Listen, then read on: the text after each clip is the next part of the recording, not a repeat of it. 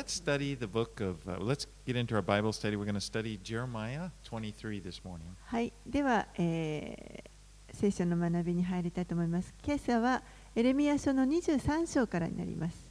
Now, as you know, Jeremiah was a prophet, エレミヤという人は、えーご存知の通り預言者です。and his job was to speak for God.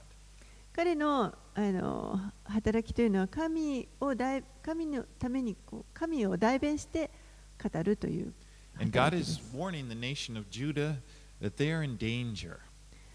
神はこのユダの民が彼らが今危険な状態にあるということを警告を与えようとしておられます。彼らは神のもとに立ち返る必要がありました。そうでなければ滅びが待っています。でも人々はこのエレミヤのメッセージを聞こうとしませんでした。And at this time, there were other prophets at this time giving an opposite message to Jeremiah's. その同時期に実はエレミヤ以外にも預言者と呼ばれる人たちがたくさんいてその人たちが偽りの預言をしていました。You know, they were saying, Jeremiah is saying, it's danger. You need to turn. We're in danger. They're saying, everything is fine. Peace and security. エレミヤは一生懸命もう今危険な状態にあるから神のもとに立ち返らなければいけないというあの警告をしていたんですけれどもそれに対してこの偽りの預言者たちはあのあもう何の問題もない平和で安全だと言っていました.そしてこの民に偽りの安心感というものを与えていました Okay, let's now read verses 1 through 4 of chapter 23. はい、ではエレミヤ書23章の1節から4節をお読みします。ああ、私の牧場の群れを滅ぼし散らす牧者たち、主の蜜げ。それゆえ、イスラエルの神、主はこの民を牧する牧者たちについてこう仰せられる。あなた方は私の群れを散らし、これを追い散らして顧みなかった。見よ、私はあなた方の悪い行いを罰する。主の蜜げ。しかし私は私の群れの残りのものを私が追い散らしたすべての国から集め元の牧場に帰らせる。彼らは多くの子を産んで増えよう。私は彼らの上に牧者たちを立て彼らを牧させる。彼らは二度と恐れることなくおののくことなく失われることもない。主の蜜げ So Jeremiah prophesied during the, the reigns of the last four kings of Judah. エレミヤは、えーこのユダ王国の最後の4人の王様の時代に予言をしていました And。so here in verse 1, when it says, Woe to the shepherds, this time shepherds are referring to the kings of Judah. えー一節のところで、えーああ、私の牧牧場の群れを滅ぼし散らす牧者たちと言っていますけれども、この牧者たちというのは、この当時はユダ王国の王様のことを指します。And so God often referred to Israel as being his flock. 神はしばしばイスラエルの民のことをご自身の羊の群れというふうに例えておられます。 You remember David, one of the first kings, like the second king. He was a shepherd leader. えーダビデという王様は、えー彼はあの羊飼い牧会的なリーダーでした。 Actually, he was literally a shepherd when God chose him. He was tending the sheep, and God called him to tend his sheep, the people of Israel. 実際彼はもともと羊飼いでした羊を養っていましたけれどもその時に神がダビデを選ばれてそして、えー神の民を牧するあの羊飼いに召されました And God wanted these shepherds, these kings, these leaders, to see the people as being his flock. ですからこの神はですねイスラエルの王たちに対して、えーイスラエルの民を神のこの羊の群れというふうに捉えてほしいと思っていました You know, this is true of anyone who's leading God's people, especially, you know, it's true for ministry leaders. でこれはあのどんな人でもこの神の民を導く人たちにとって同じことが言えると思います。どういうあの例えばミニストリーのリーダーであっても特にですねあのそういうミニストリーをリードしているリーダーの人たちにとって神の民を神の羊の群れと捉えるということです。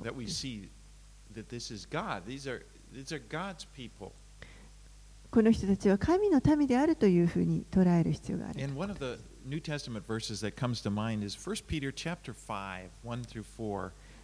えー一箇所それで新約聖書を思い浮かべるんですけれども第一ペテロの5章の1節から4節 And so I exhort the elders among you as a fellow elder and a witness of the sufferings of Christ, as well as a partaker to the, gl- in the glory that is going to be reveal, revealed. Shepherd the flock of God that is among you, exercising oversight, not under compulsion, but willingly as God would have you, not for shameful gain, but eagerly, Not domineering over those in your charge, but being examples to the flock, that when the chief shepherd appears, you will receive the unfading crown of glory. 第一ペテロの手紙の、えー5章1節から4節そこで私はあなた方のうちの長老たちに同じく長老の一人キリストの苦難の証人またやがて現れる栄光に預かる者としてお勧めしますあなた方のうちにいる神の羊の群れを牧しなさい。強制されてするのではなく神に従って自分から進んでそれをなし癒しい利得を求める心からではなく心を込めてそれをしなさい。あなた方はその割り当てられている人たちを支配するのではなくむしろ群れの模範となりなさい。そうすれば大牧者が現れる時にあなた方はしぼむことのない栄光の冠を受けるのです You know, I think this is written for the elders of the church, but I believe that it's true for anyone who is exercising leadership over God's people in any way. この手紙は、えー教会の長老たちに宛てて書かれていますけれどもでも、えー実際は長老だけではなくこの神の民に対してのリーダーシップを持っている人たち誰にでも当てはまる,当てはまると思います。I mean, 同じこの原則が例えば親にもあります。自分たちの子供たち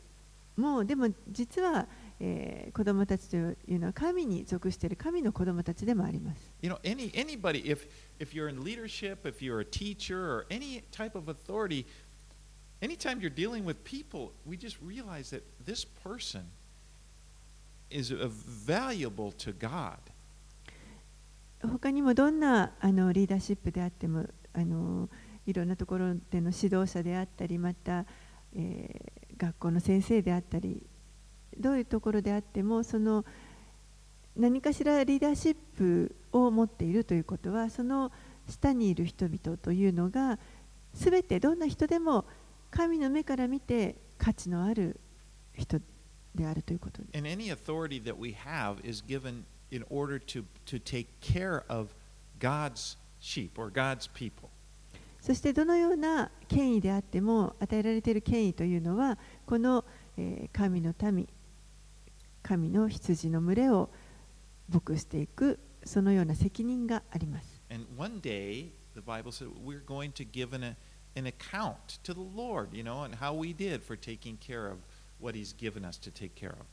そして、えー、やがていつの日かですね、聖書が教えているのは、私たちは主の前で自分たちが行ってきたことの申し開きをするという責任があるということを教えています。And it, we should all see ourselves as under authority. That's the only way we can really handle authority, is if we see ourselves, I'm under God's authority, and any authority that God has given me over people, it's, it's, it, there's that, you know, it, it comes down from God, and I'm under authority. そしてその権威にある人たちは常に自分もまた権威のもとにあるということを、えー覚えておく必要があります。すべてのものが神の権威のもとにあってそして、えー与えられている権威でまたそのあの下に人がいるということになりますから、えー自分自身もまた神の権威のもとにあるということを覚えておく。Because, you know, in this world, it doesn't work that way. Oftentimes, people with authority, they abuse it. it they they see it, they see the people under them as mine. You know, they're, they're, this is my company or my, my church or whatever, my, you know, and, and they lack this, this uh, feeling that they are under authority, which is dangerous. この世的な考え方は逆だと思います。この世のあの権威がある人たちというのは、これは自分のもの、自分の会社だとか、自分のものというふうに捉えがちで、そのあの権威を逆にですねあの振りかざしてしまうようなことがあるかもしれませんけれども、でも、神の権威のもとにまず自分が置かれているということを、えー、をあの覚えておくということこれはこの世とは全く違うかん異なる考え方だと思います。So now, at the time Jeremiah prophesied this, the northern kingdom was scattered already. They, the, the, they had been conquered by Assyria and they were scattered. このエレミアが予言していた時代というのは、もうすでに北王国イスラエルは、えー、シリアシリアによって滅ぼされて、そして、えー、サマリア中にこう散らされていました。And the southern kingdom is in danger now. It, it, it's going to be conquered by Babylonia, and they will be scattered among Babylonia. で今や今度はこの南王国もまた危険にさらされていて今度はバビロンにあの征服されるかもしれないというその危険の中にありました征服されてしまえばまたこの民はバビロン中に散らされていってしまうということです。verse 3 is a promise that God would gather the remnant of his flock from all the countries where they have been scattered. そして3節のところでは神はこの、えー、散らされた残りの者たちをすべての国から集めるという約束がかれています。You know, this is really interesting because we see the fulfillment of this in our lifetime in a big way. えー、非常に興味深いことは私たちは今あの生きているこの時代にまさにこの予言が、えー、成就している姿を見ていると思います。I mean, we see the Jews returning, they were Jews that were scattered all over the world from for over 2,000 years. And they're coming back, and you know, they, they still, and, and they, they maintain their culture and their, their language and their custom. They're coming back into Israel. 今や世界中に散らされていたユダヤ人たちがもう2000年以上の時を経て、えー、こうして戻ってきています。で、えー、この文化だとかまた言語というものも復活して、えー、そこに存続しているというこれ自体がもう本当に奇跡的になことだと思います。I mean, it's, it's like a living example of the truth of God's word. We saw this promise and we, we see it happening. 本当にあの生ける証となっていると思います。神の御言葉が約束されていることが必ず起こる、必ず成就するということをあの見ることができる、その証となっていると思います。If you had been born a hundred years ago, it would have been much more difficult to see that. I mean, that's why many people, many theologians before they started to believe that the church replaced Israel because they couldn't see it. You know, they didn't say, well, of course, this can't, these scriptures can't talk about Israel because Israel doesn't exist. もし皆さんが例えばこれ100年前に生まれていたとしたらこういった今起こっているような出来事はもう全く見ることができませんからあの捉え方が全く異なっていたと思います。だからこそこのイスラエルがあ教会がイスラエルにとって変わったんだというそういった神学というのもあの出てきたというのもあの無理はないというかあのその当時はまだイスラエルという国も存続して存在していませんしあの全くこの御言葉が成就する様子が見見受けられないというそういうあの現状があります。But now, because we see it happening, it's like, wow, the, the Bible is very literal. You know, these promises are, are, are they're amazing promises, and God is is fulfilling them right before our eyes, and it's it's it's marvelous. でも今やまさに目の前でこのことが起こっている本当にこの聖書の言葉というのがあの素晴らしい驚くべきあの確かなものであるということを私たちは目にすることができています。Right, let's move on. 5 and 6. では5節6節をお読みします。見よ、その日が来る、主の蜜げ。その日、私はダビデに一つの正しい若枝を起こす。彼は王となって治め、栄えて、この国に公義と正義を行う。その日、ユダは救われ、イスラエルは安らかに住む。その王の名は、主は私たちの正義と呼ばれよう。This is a prophecy of Jesus Christ, the Messiah. これはあのメシアであるイエス・キリストの予言になります。because he, he's described as being a branch coming up out of the lineage of David. えー彼はこのダビデのあの家系から出てくる若枝であるというふうに表現されています。Uh, When Judah was conquered, it seemed like the Davidic dy- dynasty was gone. It had come to an end. It was over. ユダ王国があの征服されてしまった時にあのもうそこでダビデの王朝が途絶えてしまったかのように思われました。It was like, you remember in the last chapter, we talked uh, last week about Jeconiah, this prophecy about Jeconiah. There was a curse upon him, and it would seem like it was over. えー先週あの学びましたけれども22章の最後のところで、えー最後の王エコヌヤという人に対して、えーもうそこからあの王座につく者は出ないというそういった予言がありました。Yeah, he said, Jeconiah was told, You will not, none of your descendants will sit upon the throne. えーエコヌヤの彼の子孫のうち一人もダビデの王座について栄える者はいないと治める者はいないというふうに書かれています And。God would, it, it, it, it seemed like this royal line had just been cut down like a tree with only a stump there. まるでこのダビデ王朝のこの王族のあの木がですねもう切り倒されて切り株だけが残ったような状態でした。Reminds me when we, we, lived, in Kamakura or in Omachi, we had kind of a big yard, and every now and then the, uh, the landlord would get the Wakia son to come in there. あの前以前大町鎌倉の大町に住んでいた時にですねあの大家さんが時々こう植木屋さんを呼んできて、まあ、庭の手入れをするわけです。And he would cut this tree. He just cut and cut, and when he was done, it looked just like a, a bomb had gone off, you know, and it just stripped. There was nothing but like it looked like a stump. でその植木屋さんはですねもうどんどんどんどん枝を刈っていくのでもう本当になんかあの終わるとただ一本の大きな切り株だけにみたいになってしまう And I, does he know what he's doing? I thought で he's killed the tree. このこの人ちょっとこの木を切殺しちゃってるんじゃないだろうか、大丈夫だろうかと心配に。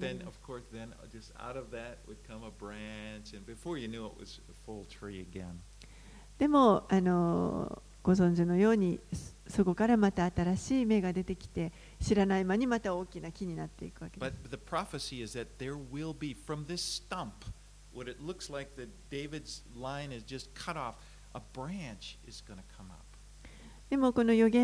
What it looks. このまるでダビデ王朝のこの木はもう全く切り倒されてしまったかのように見えても切り株が残っています。そこから新しい若枝が出てくる。In, in Isaiah prophesied in Isaiah 11, 1 and 2. イザヤもあの予言しています。イザヤ書の11章1節2節 There shall come forth a shoot from the stump of Jesse, and a branch from the roots shall bear fruit, and the Spirit of the Lord shall rest upon him the Spirit of wisdom and understanding, the Spirit of counsel and might, the Spirit of knowledge and the fear of the Lord. イザヤ書11章の1節2節エッサイの根株から新芽が生え、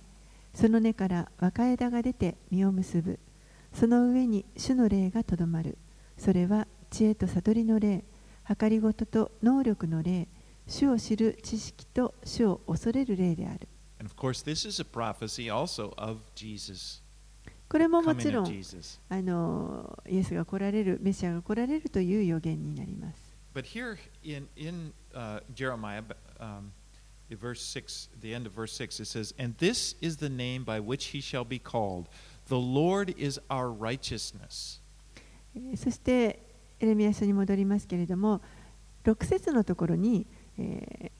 その王の名は、主は私たちの正義と呼ばれようとあります。And this is another one of the names of the Lord given in the Bible. でこの主は私たちの正義というこの名前ですけれども、これもまたあのメシアに与えられている称号の一つになります。In, in Hebrew, it's Jehovah Tzidkenu, which, of course, Jehovah, meaning God, えー and Tzidkenu, righteousness. He is, the Lord is our righteousness. ヘブライ語ではこれをあのエホバ・チックネウ。ちょっとごめんなさい発音が。よくわからないですけどあのというあの言葉になります。主は私たちの正義。でジェホバというのは神です。でこのチチチ.チッケナっていうのは、えー私たちの正義という意味になります By the way, this is one verse that shows clearly that Jesus is God, because it's Jehovah. And obviously, this is a prophecy about Jesus using the word Jehovah. He is our righteousness. Jehovah is our righteousness. え主はエホバなる神です。このイエスは神ですから、この箇所からも、えーこの方が神であるということがあのはっきり分かりますかあの。イエスは義であるだけではなく、ん？This is a verse that shows that Jesus is God. この箇所から、えーイエスが神であるということが分かるということです。この主というのは.ジェホバと書かれています。あのすべての人がこのイエスが神というふうには信じてないかもしれませんけれども、この箇所から見ても、イエスが神であるということがわかる。But in the New Testament, you know, 2 Corinthians 5:21, it's a wonderful verse. It says of Jesus, "For our sake he made him, meaning God made him, Jesus, to be sin who knew no sin, that in him, that in Jesus we might become the righteousness of God." 第二コリントの手紙の5章の21節のところで、えーイエスについてこのように書かれています。神は罪を知らない方を私たちの代わりに罪とされました。それは私たちがこの方にあって神の義となるためです。Oh, so, so here in in uh, in Jeremiah, it says it doesn't say that not only that he is righteous, it says he is our righteousness. このエレミアの6章のところにありますけれども、主は義なるお方というだけではなくて、主は私たちの義というふうに書かれています。So when Jesus died on the cross, he, he took upon himself our unrighteousness, our sin. It's like he took that on him. ですから、イエスが十字架に疲れたときに、えーご自身が私たちのこの不義をご自分の上に負ってくださいました。And when we place our faith in Jesus, we receive his righteousness. そして私たちがこの方に信仰を置いた時に私たちがこの主の義をいただきました。それはつまり彼の義が私たちの義になったということです。交換ですね。私たちにとって本当に素晴らしい。もう本当にこの福音の驚くべき真理の一つだと思います。Right, let's read verses 7 and 8. はい、7節8節をお読みします。それゆえ、見よ、このような日が来る、主の見告げ。その日には、彼らはイスラエルの子らをエジプトの国から登らせた主は生きておられるとはもう言わないで、イスラエルの家の末を北の国や彼らの散らされたすべての地方から登らせた主は生きておられる生きておられると言って自分たちの土地に住むようになる。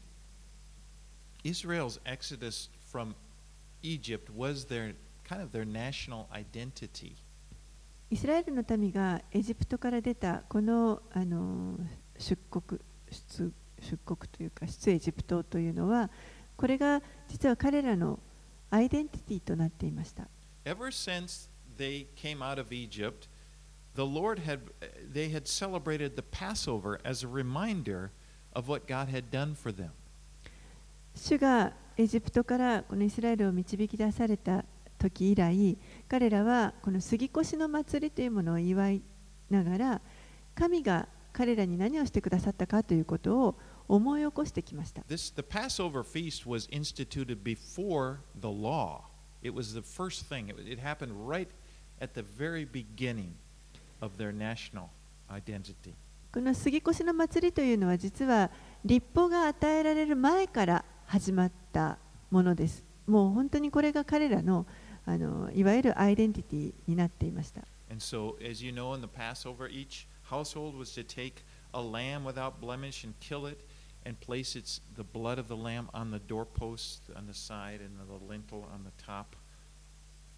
え、もうよくご存知だと思いますけれども各家々でですねこの杉越のあの晩に、えー子羊をもうシミも汚れもない子羊をほふってそしてその血をドアのあの鴨居に塗っておくということをします。And that night, as, as the, uh, the Lord went throughout the land and struck down all of the firstborn of the land, when he saw that blood in the house, he passed over it. They were safe. でその晩にエジプト中のそのウイゴ長子をあのが殺されるという殺すためにその主がエジプト中を通られたわけですけれどもその時に血の塗ってある子羊の血が塗ってある家は過ぎ越してくださいました And the next day, they went out of Egypt. そしてその次の日に彼らはエジプトを出ますそこがイスラエルという民族のスタートです。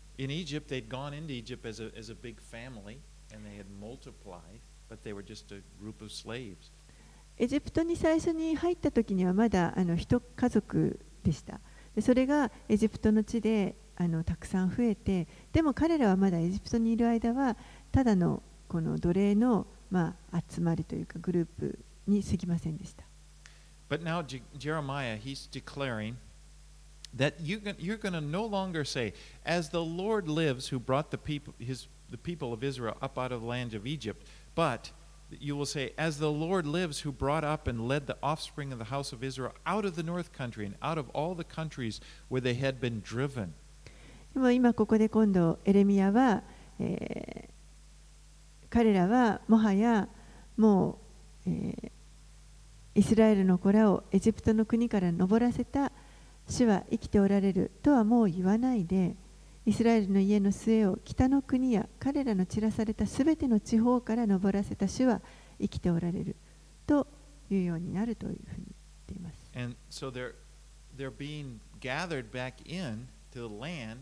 from where they've been scattered. That would be their identity. That would be the miracle that they look to as, as who we are as a nation. ですから彼らがこれからまあ散らされてしまうわけですけれども再び集められてそして、えーそれが今度は彼らの新しいアイデンティティになっていくということです。All right, let's read 9 through 15. えーでは9節から15節をお読みします。預言者たちに対して私の心は内に砕かれ私の骨は皆震える私は酔いどれのようだ。ブドウ酒に負けた男のようになった。主と主の聖なる言葉のために。国は貫通するもので満ちているからだ。地は呪われて喪に服し荒野の牧草地は乾ききる。彼らの走る道は悪で正しくないものをその力とする。実に預言者も祭司も汚れている。私の家の中にも私は彼らの悪を見出した。主の蜜げ。それゆえ彼らの道は暗闇の中の滑りやすいところのようになり彼らは追い散らされてそこに倒れる。私が彼らに災いをもたらし刑罰の年をもたらすからだ。主の蜜げ。サマリアの預言者たちの中にみだらなことを私は見た。彼らはバールによって予言し私の民イスラエルを惑わした。エルサレムの預言者たちの中にも恐ろしいことを私は見た。彼らは貫通し嘘をついて歩き悪を行う者どもの手を尽くしてその悪から誰をも戻らせない。So these verses, oops, I'm not, no, not done yet. 彼らは皆私にはソドムのようでありその住民はゴモラのようである。それゆえ万軍の主は預言者たちについてこう仰せられる。見よ私は彼らに苦よもぎを食べさせ毒の水を飲ませる汚れがエルサレムの預言者たちから出てこの全土に広がったからだ So these verses are kind of an exchange between Jeremiah and God. これらの箇所は、えーエレミアと主とのこのちょっとやりとりになっています I。mean, it's sometimes it's kind of difficult to number to know who's speaking here. But in 9 and 10, Jeremiah laments the, laments the evil prophets who are against him. 時にこれはこの箇所は誰がなあの語っているのかというのが分かりにくいところもありますけれども、えーこの9節10節のところはエレミアがあのこの自分に対して反抗する預言あの預言者たちのその悪を思ってですね嘆いている箇所です。In 11 and 12, God speaks and announces judgment on them. そして11節12節のところは神が、えーそれに対して彼らにあの裁きを下すということを語られてい Then ます。13 and 14, Jeremiah refers to the prophets of Samaria and Jerusalem. そして13節14節のところは、えーエレミアがサマリアとエルサレムのあの預言者たちのことを語っています。And then from 15 on, God denies that he has sent these misleading prophets. そして15節以降は今度は神がですねこの偽預言者たちに、えー対して神は私はそれを使わせていないということを否定しておられます。So now in verses 1 through 8 will be covered. Remember, they were, the focus there, the shepherds, that was the focus on the civil leaders, the kings. えー最初の1節から8節のところというのは、えーこの、まあ、国のリーダーですね王に対する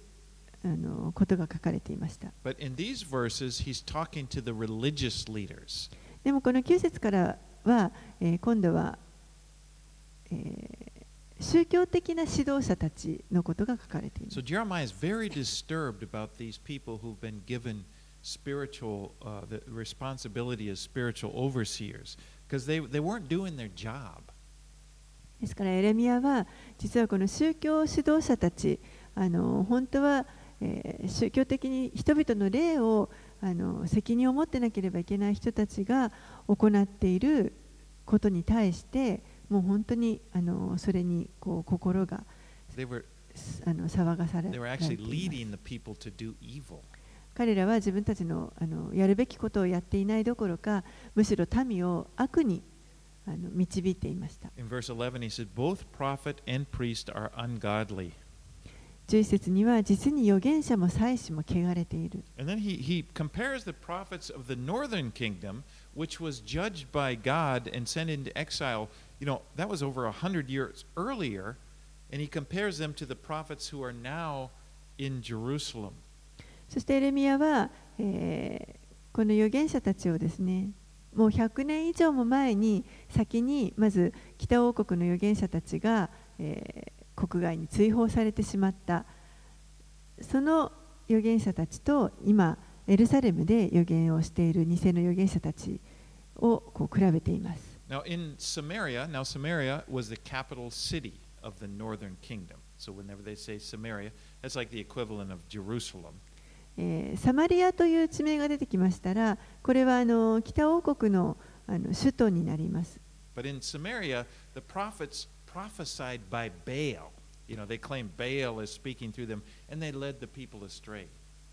で、サマリアでは、えー、バールのために人々が予言して、そして、えー、民はそれによって、まああの、さまよわされてしまう。ました。But in Jerusalem, the prophets were prophesying by the name of God. They were saying, they were claiming that they spoke for God, and they were leading the people astray. でもエルサレムの預言者たちは彼らは神の代わりと言って預言をしながら偽りの預言をして民をあのさまよわせていました。You know, it's especially dangerous when somebody claims to speak for God, ですから特にですねこの神のためにと言って語っておきながら悪を行っているということは特にそこに危険が伴います。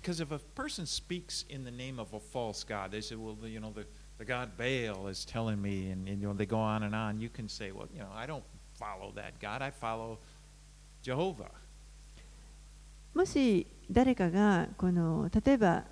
偽の神々の名によって語っていたとしたらバール例えばバールの名によって語っていたとしたら人によってはいや私はバールはには従わないエホバなる神に従うんだと言ってそれを拒むこあの選択をすることができます。But if a person believes uh, that the bad teaching or the bad prophecy is from God, and they become deceived into thinking that by following it, they're following God, that is really evil. でも人が本当にあの神から来てると信じてそれを教えてあの偽のことを語って悪を行わせようとしていたとしたらそれは本当にあの危険なことだと思います。Verse 14, he says, But in the prophets of Jerusalem I have seen a horrible thing. They commit adultery and walk in lies and strengthen the hands of evildoers so that no one turns from his evil. 14節のところにエルサレムの預言者たちの中にも恐ろしいことを私は見た彼らは貫通し嘘をついて歩き悪を行う者どもの手を強くしてその悪から誰をも戻らせない So rather than leading people to repent, turn back to God, they, they are strengthening them in their rebellion and their evil ways. ですからこの人たちは民が悔い改めて神のもとに立ち返ることをあの進めるのではなくてむしろもっと励まして悪を行わせていたということになります。All of them have become to me, you have become like Sodom to me, and its inhabitants like Gomorrah. そして彼らは皆私にはソドムのようでありその住民はゴモラのようである。So Sodom and Gomorrah, as you know, they were known to be two of the most evil cities mentioned in the Bible. So that this is meant to be a very shocking rebuke. ソドムとかゴモラというのは、えーこれはあの聖書の中でも最も罪深い町としてあのよく知られています。ですからここでこのソドムのようゴモラのようということはあのちょっと衝撃的な非難でもあるということです。All right, let's read 16 and 17. 16節から17節をお読みします。万軍の主はこう仰せられる。あなた方に予言する預言者たちの言葉を聞くな。彼らはあなた方を虚しいものにしようとしている。主の口からではなく、自分の心の幻を語っている。彼らは私は侮る者に向かって、主はあなた方に平安があると告げられたとしきりに言っており、また、かたくなな心のままに歩むすべての者に向かって、あなた方には災いが来ないと言っている。So these prophets are telling people they can do, you can do whatever you want, and that there's no consequences. これらのあの預言者たちは、えーあなたたちが何をやっても別にあのその結果にこう直面しなきゃいけないようなことにはなりませんよと言っている。Because Jeremiah says, You're in danger. エレミアはあなた方は危険な中にいると If you don't change your ways, you're going to be, experience judgment. And these prophets are saying, "No, no problem. It's everything's okay. もし悔い改めて立ち返らなかったらばあの神の裁きを受けることになるということを、まあ、エレミアは警告していましたけれどもこの偽預言者たちはいや何の問題もない全部大丈夫と言ってい You ま know, す you don't always love somebody by telling them what they want to hear. 人が聞きたがっているようなことだけをただ語るというのはあの決してその人のことを愛しているとは言えないと思います You love somebody by telling them what they need to hear. 誰かを愛していたらその人が聞く必要があると思うことを語ります And so if someone is going the, the wrong direction and you do not tell them that it's wrong, you know, you're not, re- you're not really being loving to them. 誰かがもし間違った道を行っていてでそれは間違っているよというふうに言ってあげないとしたら実はその人のことを愛していないということになる.なぜならその人がそのまま間違ったところを行って傷つくのをそのまま放っておくということになります You know, in, in the uh, I teach at an elementary school, uh, 私は小学校でも教えてるんですけれども and we have these disaster drills where the kids, you know, the, the bell will ring and and they put it on the thing over their head, and then they we, we line up and we walk out to the and line up outside. で時々あの防災訓練をしますであの頭に何かかぶってですねあの列をなしてこう逃げるという訓練をします But the teachers, we, we, we emphasize, don't talk. You know, this is serious. 先生たちはもう本当にこれはあの真剣にやりなさいと言ってあの喋っちゃいけない You know, and then they go out, and they, because we, we want to convey to them that there is danger here. This is a serious thing. そうやって私たちは子どもたちにあのこれは本当に危険がここにあるんだということを教えたいわけですあの真剣にこれは危険なことなんだと知ってもらいたいからです And that they need to listen. Okay, this is something you need to listen to because these instructions will, could save you from disaster. そしてちゃんと言うことを聞きなさいとあのそれがあなたたちの命を危険から守ることになるからちゃんと聞きなさいということを教えます everyone understands this in the world, the physical world. であのこの世的にあのそのことはみんなすべての人が理解できると思います Every time there's a disaster or a tra- tragedy, they're, they're always replaying it in the news. They're always saying, trying to find, was someone at fault? Is someone should have warned this person? Or who's at, you know, who's responsible for this? 何かこうあの災害だとか事故とかが起こるとですねあの必ず誰か事前に警告してなかったのかということを調べると思います You know, it, it's not, uh, and, and so, you know, spiri- spiritual danger is no less real than physical danger. 霊的に危険な状態というのはあの物理的に危険な状態と変わらないほど本当に危険なものです It's just as real, and it has bigger consequences, more serious consequences. それは非常に現実的なものでありしかもその物理的な危険よりもさらにこの霊的な危険な状態というのはその結果があの本当に大きなものになってしまいます。永遠を左右してしまうようなことにもなりかねません。18, はい、18節から22節をお読みします。一体誰が主の会議に連なり、主の言葉を見聞きしたか、誰が耳を傾けて主の言葉を聞いたか、見よ、主の暴風、憤り、渦を巻く暴風が起こり、悪者の頭上に渦を巻く。主の怒りは御心の思うところを行って成し遂げるまで去ることはない。終わりの日にあなた方はそれを明らかに悟ろう。私はこのような預言者たちを使わさなかったのに、彼らは走り続け、私は彼らに語らなかったのに、彼らは預言している。もし彼らが私の会議に連なったのなら、彼らは私の民に私の言葉を聞かせ、民をその悪の道から、その悪い行いから立ち返らせたであろうに。So God declares that He had not sent these prophets.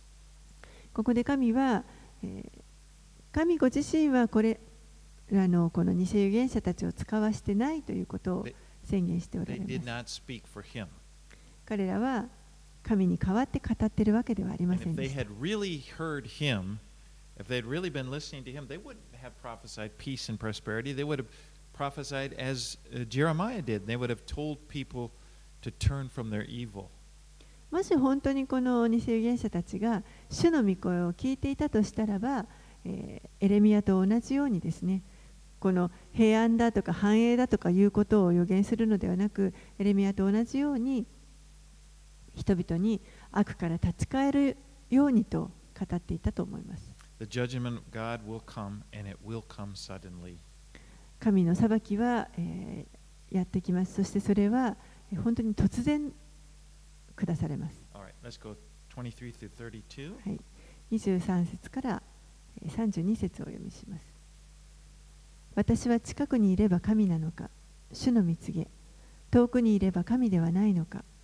人が隠れたところに身を隠したら、私は彼を見ることができないのか、主の蜜げ、天にも地にも私は満ちているではないか、主の蜜げ。私の名によって偽りを予言する預言者たちが、私は夢を見た、夢を見たと言ったのを私は聞いた。いつまで偽りの予言があの預言者たちの心にあるのだろうか。いつまで欺きの予言が彼らの心にあるのだろうか。彼らの先祖がバールのために私の名を忘れたように、彼らはおのおの自分たちの夢を述べ、私のために私の名を忘れさせようと企んでいるのだろうか。夢を見る預言者は夢を述べるがよい。しかし、私の言葉を聞く者は私の言葉を忠実に語らなければならない。麦は藁藁と何の関わりがあろうか？主の蜜げ。私の言葉は火のようではないか？また、岩を砕く金槌のようではないか？主の蜜げ。それゆえ、見よ、主の蜜げ。私は、おのおの私の言葉を盗む預言者たちの敵となる。見よ、主の蜜げ。私は自分たちの舌を使って蜜毛を告げる預言者たちの敵となる。見よ、私は偽りの夢を預言する者たちの敵となる。主の蜜げ。彼らは偽りと地盤話を私の民に述べて惑わしている。私は彼らを使わさず、彼らに命じもしなかった。彼らはこの民にとって何の役にも立ちはしない。主の蜜げ。verse 23 says, Am I a God at hand, declares the Lord, and not a God far away? 23節で私は近くにいれば神なのか遠くにいれば神ではないのかと言っておられます。And these, in, in this, he's reminding Judah that he was near. このことを通して彼神はユダの民に確かに神が近くにおられることを教えて no. ですから神からこう隠れようとすることは全く無駄であるということを教えています。神は私たちの近くにおられます。常に私たちの周りにおられます。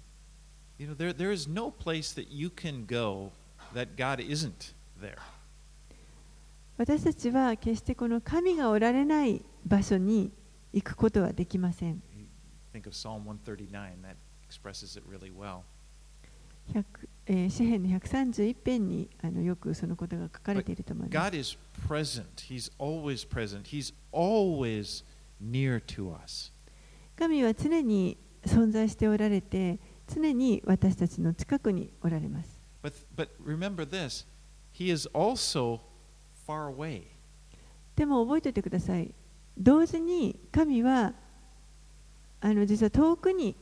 おられる方でもあります。もうこの宇宙全体を満たしておられるお方です。The, the, the Bible gives us language we can understand by saying, you know, He has the universe in the palm of His hand.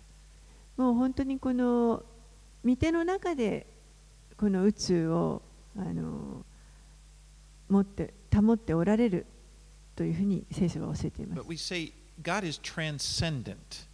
Uh, this means he's both near us, you know, we can know him, we can have a relationship with, with him, and, and yet he's far from us. He's, he's far above us, far above knowledge and power above us.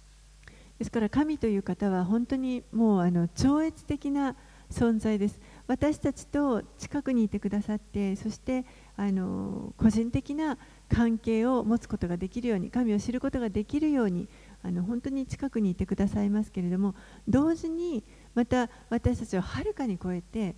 あの本当にその力と知識においてもうはるかにあの勝るお方です。And you know, both of these truths about God are important. でこの両方の真理というのが実は重要です。You shouldn't sacrifice one at the expense of the other. 片方だけをあの取り上げ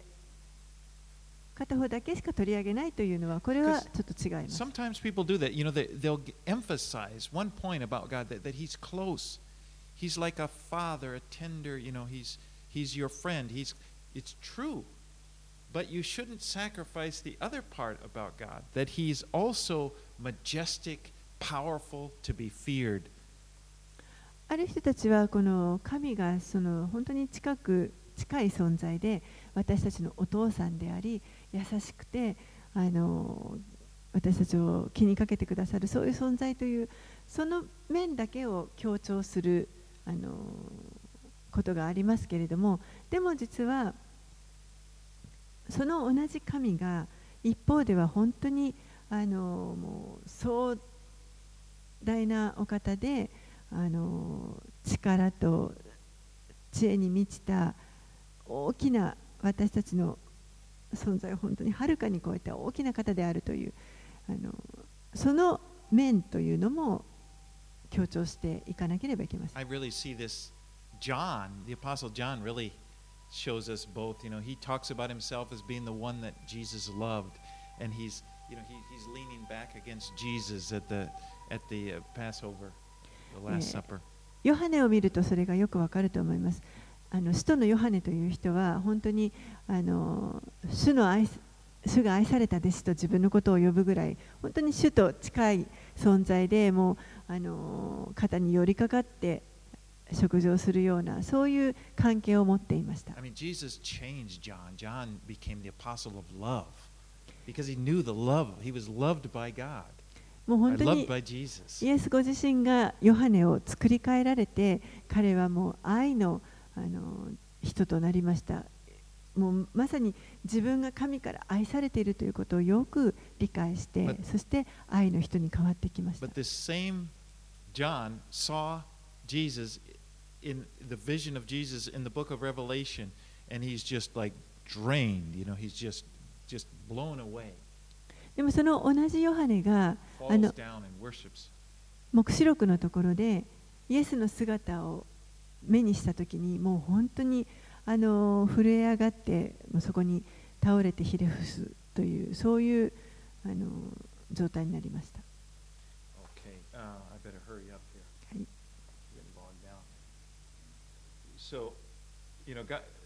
Verse 28 Let the prophet who has a dream tell the dream, but let him who has my word speak my word faithfully. 28節には、えーゆ夢を見る預言者は夢を述べるがよい。しかし私の言葉を聞く者は私の言葉を忠実に語らなければならない。God has this against these corrupt prophets. They, they did not declare uh, what he told them, they didn't say what he told them to say. えーこの偽預言者たちに対して神はこう語りなさいと言ってないことを彼らは語っているというふうに言っています。Either they were lying or they were just reckless and just saying words from themselves, but their words like chaff. They didn't have any value. 彼らはまあ嘘をついているのかもしくはあのその予言的な宣言を大胆にもあのしてしまっているのか分かりませんけれどもでもどっちにしてもこの彼らの偽預言者たちの言葉というのはこれはもうもみ殻のようなものであると right, 何のあの栄養素もないものです let's read 33 through 40 to the Hi. end of the chapter. 33節から40節をお読みしますこの度この民あるいは預言者あるいは祭司が主の宣告とは何かとあなたに尋ねたらあなたは彼らにあなた方が重荷だだから私はあなた方を捨てると言え。主の蜜げ。預言者でも祭司でも民でも主の宣告というものがいればというものがあればそのものとその家とを私は罰する。あなた方は互いに主は何と答えられたか主は何と語られたかと言うがよい。しかし主の宣告ということを二度と述べてはならない。主の言葉が人の重荷となりあなた方が生ける神万軍の主私たちの神の言葉を曲げるからだ。あの預言者たちにこう言え主は何と答えられたか主は何と語られたか。もしあなた方が主の宣告と言うならそれに対して主はこう仰せられる。私はあなた方に主の宣告というなと送ったの言い送ったのにあなた方は主の宣告というこの言葉を語っているそれゆえ見よ私はあなた方を全く忘れあなた方とあなた方や先祖たちに与えたこの町とを私の前から捨て永遠のそしり忘れられることのない永遠の侮辱をあなた方に与える Now, in this, it- there's kind of a, a play on words that he does when he says, What is the oracle of the Lord? Um, this word for oracle is can be translated two ways. えーここではちょっとあの言葉遊びのようなものがあの含まれています。ここで、えー主の宣告、主の、えー蜜げ、主の宣告という言葉が出てきますけれども、これはあの別の言葉にも訳せる言葉です。I mean, it's the Hebrew word masa. ヘブライ語ではマサという言葉 And が it 使 can わ be れています。translated either oracle, like uh, um, the message from the Lord, oracle, or it can be translated burden. このマサという言葉は、えー主からのあの宣告、蜜げという意味と、そしてまた重荷というみあの意味もあります。 So it's like, you know, these false prophets are kind of mocking Jeremiah. So tell us, what's the word of the Lord? What's the oracle of the Lord? And he, he what's the masa of the Lord? And then he kind of responds to him, You are the masa of the Lord, and, and meaning burden. You're the this is the this is the word of the Lord. You are the burden of the Lord. And he's kind of playing off the, the word. ですから民がですねこのエレミアにをバカにしてそしてさあ主のあの語られたことは何だ主の宣告は何かと言うと、まあ、それはあのマサは何かということになりますけれども、そうすると、あなた方がマサである、あなた方が重荷であるという、そういったやり取りがここで。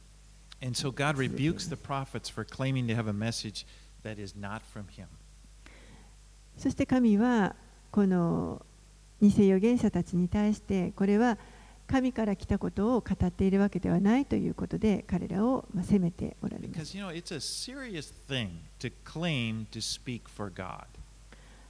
神の代わりにあの何かを語るということこれは非常にあの深刻なことです。もちろん神は人を通してあの何か語られるということはあります。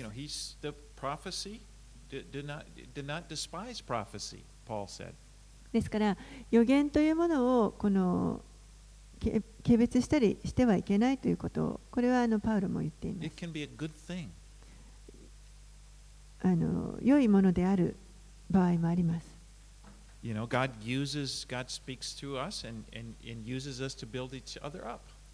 神は私たちのお互いの言葉を用いられてそして互いを立て上げる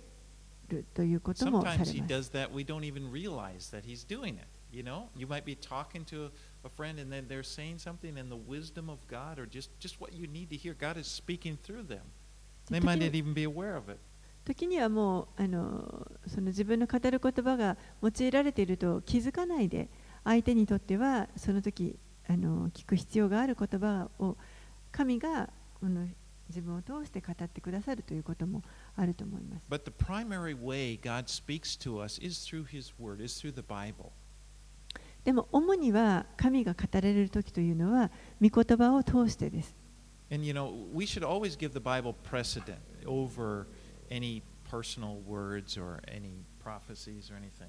そして私たちは常にこの御言葉を他の誰か人が語った言葉よりもまずこちらを優先する必要があります。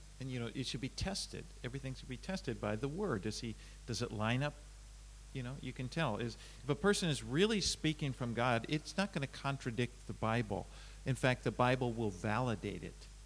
そして必ずこの聖書の言葉で確認する、試すという必要があります。人がもし神から語られたことがあの本当に神から来てるものであれば聖書にあのと矛盾することを言うということはありませんからむしろこの御言葉がそれをこうバックアップしてくれるというかより確かなものにしてくれます。You know, sometimes people are really excited to get a personal word. You know, if somebody says, "Well, the Lord is saying," it," but they're not that. The same person may not be that excited about the written word of God, and that's not good. あの時にある人たちはこの誰か人から語られる言葉というものにあのいつもこう興味を持っていてそれにワクワクするんですけれどもじゃあ御言葉に対してどうかというと御言葉にはそんなにあのワクワクしていないというそういう人も中にはいます。You know, I just I've known people that they're they're always they're always looking for the the word of the Lord, the kind of the the uh, the the rhema word. They're they're kind of wanting to, but they're not really into the the Bible. Now, it's not always the case. The best is, you know, however God, we're open to what God is saying. I'm sorry. ある人はあのもう本当にその霊的な神からの言葉を啓示を知りたいと思って人にあの主は何と語られたのかというそういうことに常に興味を持っていてでもじゃあ聖書に対してどうかというとそんなに聖書の言葉には興味を持っていないあの熱心じゃないというそういうあの人も中にはいます、ま、必ずしもあのいつもそういうわけではないのであの私たちは常にこう人の言葉にもいつも心はオープンにしておく必要があると思いますけれども.でも神が私たちに願っておられるのは私たちが成長することです。And the scriptures are given to us in order that we would grow. そして私たちが成長できるようにそのためにこの御言葉というのが与えられて You い know ま that す picture. I love that picture in Psalm 1 about the man who, who meditates upon the word. It's like a tree planted by, by the streams of living water, by the streams of water, and its roots go down, and it and it's always able to bear fruit because it's tapped into God. えー詩篇の一編 あの好きなんですけれどもそこにあるようにもう本当にあのこの御言葉に親しんでいる人というのはまるで水路のそばに植わった木のようであると。もう常にそこから栄養を受け取ってそして、根を深く張っていくことができてそこから栄養を受け取って実を結ぶことができる。それはつまり御言葉に親しむということは神に深く根付くことができるから、そこからあのいただくことができるからです。お祈りしたいと思います。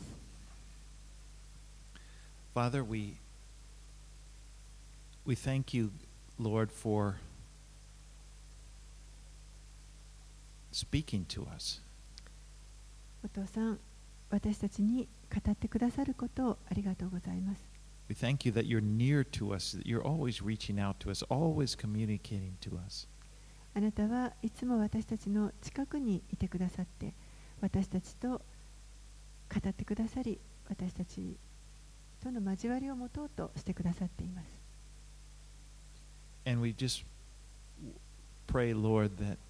that you would help us to fix our eyes upon you. どうか私たちがあなたにいつも 目を留め続けていることができるように聖霊様助けてください to to recognize the reality of your presence あなたのご臨在をいつも感じることができますように to have our hearts open to you そしてあなたに心を開いていることができます to よう have に our ears open to you 耳を開いていることができますよ whatever う you に want to say to us lord 主はあなたがどんなことでもあなたが語ってくださることに耳を傾けることがで E- きます。よう even に words of correction. それがたとえ懲らしめの言葉であったとしてもなぜならあなたは私たちを愛していてくださり私たちを気にかけてくださっているからです。And we we we value your word and your counsel. あなたの御言葉を本当に私たちは大切にします私たちに本当に愛のお父さんでいてくださることをありがとうございます。イエス様の名前によってお祈りします。